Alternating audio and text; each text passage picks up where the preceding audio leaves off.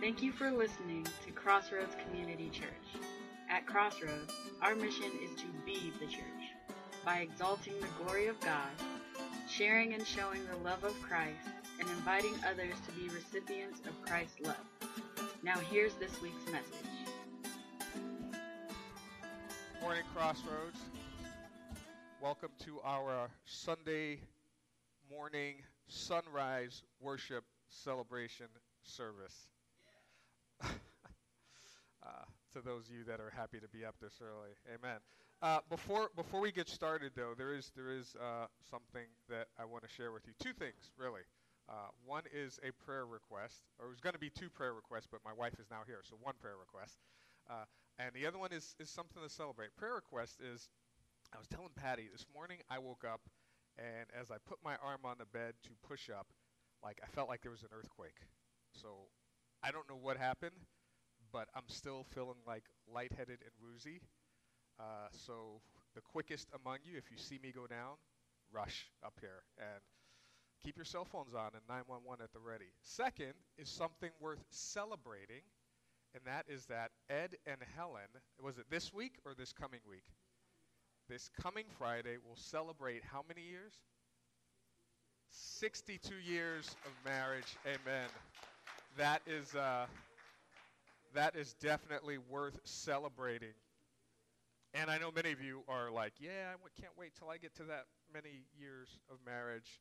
And some of you are looking at your spouses like, we're not going to make it that far.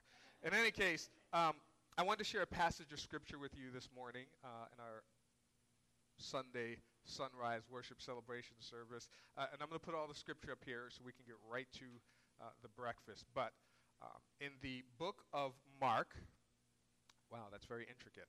In the book of Mark, chapter 16, this is what it says. When, when Jesus rose early on the first day of the week, he appeared first to Mary Magdalene. Uh, really quick, um, just the first day of the week, Sunday, that's, that's, that's why we celebrate and rejoice on Sunday mornings. I know a lot of people are kind of critical because they think, oh, it's all about the Sabbath and that we're violating the Sabbath. One has nothing to do with the other.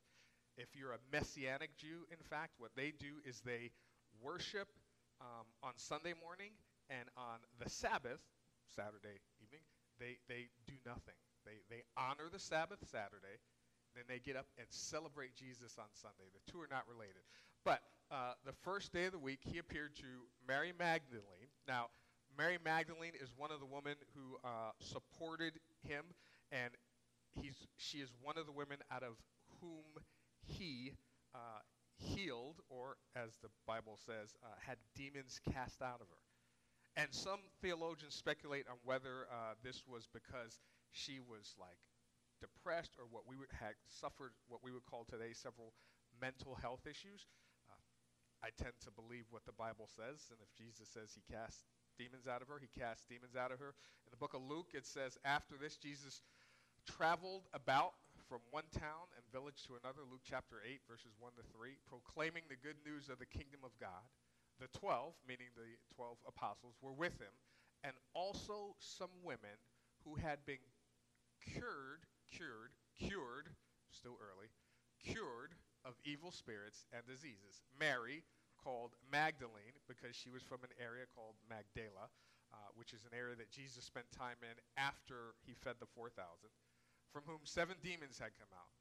Joanna, the wife of Chuza, the manager of Herod's household, Susanna, and many others. These women were helping to support them out of their own means. And if you've read any of the, especially now, anyone seen all the, you know, like news uh, articles and the CNN specials about like you know researching about Jesus and the resurrection, and a lot of people will speculate, uh, and I'm sure you've heard that Jesus had a thing with Mary Magdalene.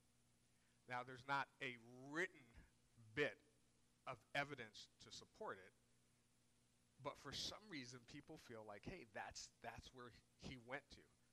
When in actuality, what it could be is the reason that she was following his ministry and the reason that she followed him around and the reason that she donated money to support his ministry and the reason that she was at his death and at his burial and was the first person to see him at his resurrection is because he had so transformed her life that she committed her life to Jesus. It doesn't necessarily have to be that there was something romantic. It could be, as the scripture says, that he just did such a change in her that she said, I have to follow Jesus. All right, going back to uh, the book of Mark. So, uh, Mary Magdalene, out of whom he had driven, driven seven demons, in verse 10, she went and told those who had been with him and who were mourning and weeping when they heard that Jesus was alive and that she had seen him, they did not believe it. So here's someone who uh, was so transformed by Jesus that she committed her life to following him, to supporting his ministry, went to his tomb Sunday morning, found that you know he's alive he's not dead. He, he did exactly what he said he was going to do even though on a human level we couldn't understand it or perceive it. And she went to those who were closest to him and said hey he was right he's alive. And they didn't believe it then here's what else we're told by mark. Afterward jesus appeared in a different form to two of them while they were walking in the country.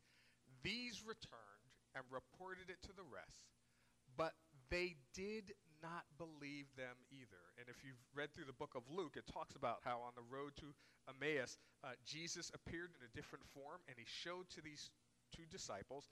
They were walking, it was a seven mile stretch of road, and they said, Hey, where are you going and what are you talking about? And they told him, Hey, haven't you heard what's happened? How, you know, Jesus, our, our friend, and we thought he was the Messiah, but then he was killed. And then this Jesus, who was in a different form, they didn't recognize him, human form, but they didn't recognize him, proceeded to tell these two guys, same thing he told them while he was alive, that Jesus had to die and he had to be resurrected for the forgiveness of our sins. And the Bible specifically says in Luke that he went through every Old Testament scripture that pointed to him and explained it to them. And then when they got it, when they did believe it, they ran back. Once he appeared to them and made himself known to them, they ran back and told the others. And then, this is what it says, verse 14. Later, Jesus appeared to the eleven as they were eating food and fellowship throughout the Bible. He rebuked them for their lack of faith and their stubborn refusal to believe those who had seen him after he had risen. And this is this is this is something that that I struggle with. Uh, not believing that Jesus is alive. That's why we get up this morning. I, I believe that portion. Uh, but this is something I struggle with because one of our responsibilities is to do the exact same thing. Is to go tell people that, hey, Jesus is alive he was resurrected. And because of that resurrection, you can experience life through him. You can have your sins forgiven. And one of the things that I struggle with is, and, and maybe you've experienced this too, over and over and over again, when you share the gospel with people, whether on a light version or a heavy, hey, let's walk through scripture version, and they don't believe it. To the point where sometimes I've wondered okay, I mean, I, I know, God, this is what you've called me to, but am I just not doing it right? Am I not being effective? Am I not speaking clearly? You know, do people understand the words that are coming out of my mouth? Because I'm, I'm doing what you said. I'm going and telling them, hey, he's alive. This is real.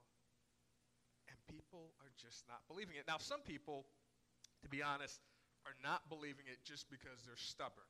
I mean, do you guys know any stubborn people? Don't look at anyone next to you, but yeah, we know people that are hard-headed. They're they're stubborn. You got to take a hammer and like bang it in before they. I still don't get it, but some people don't believe it just because they refuse to believe it. Because if it's even a little bit true that this is real and Jesus is alive, then everything that I'm doing right now has to stop and has to change. So I'm not going to believe it. I'm okay with that. I'm, I'm okay with those people, uh, you know, because just like what we read, Jesus will rebuke them later. That's his job.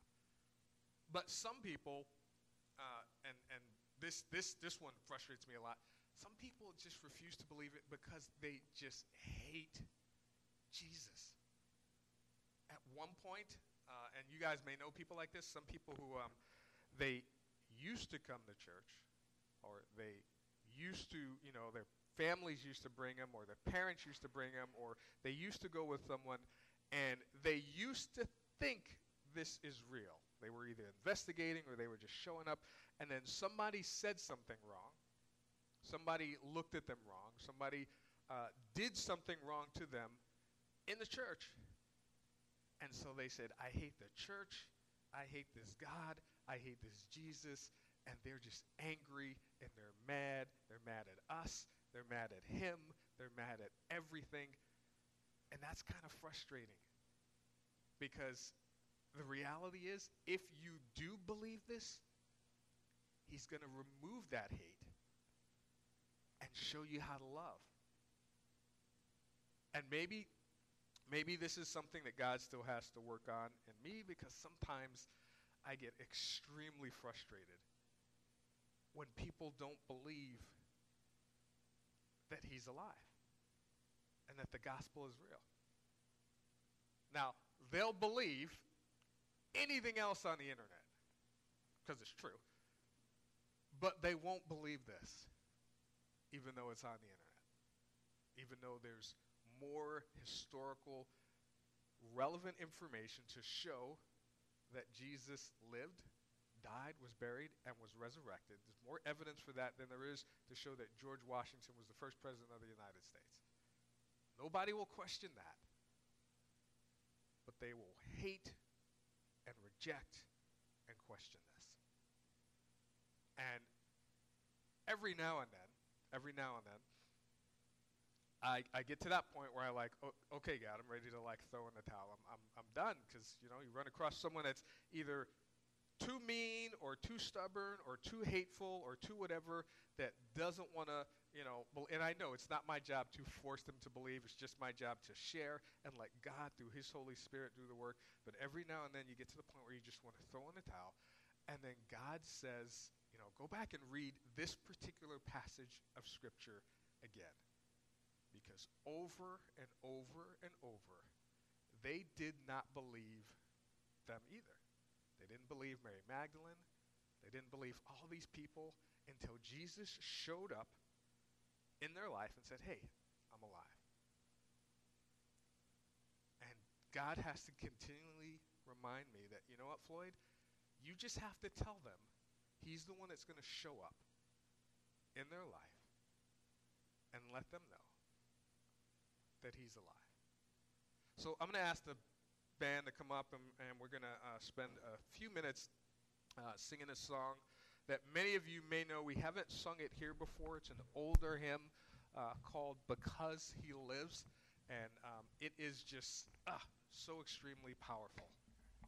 And um, I'm not one of those people that says, hey, we, you can't sing a song in church unless the theology is quite right and all this stuff.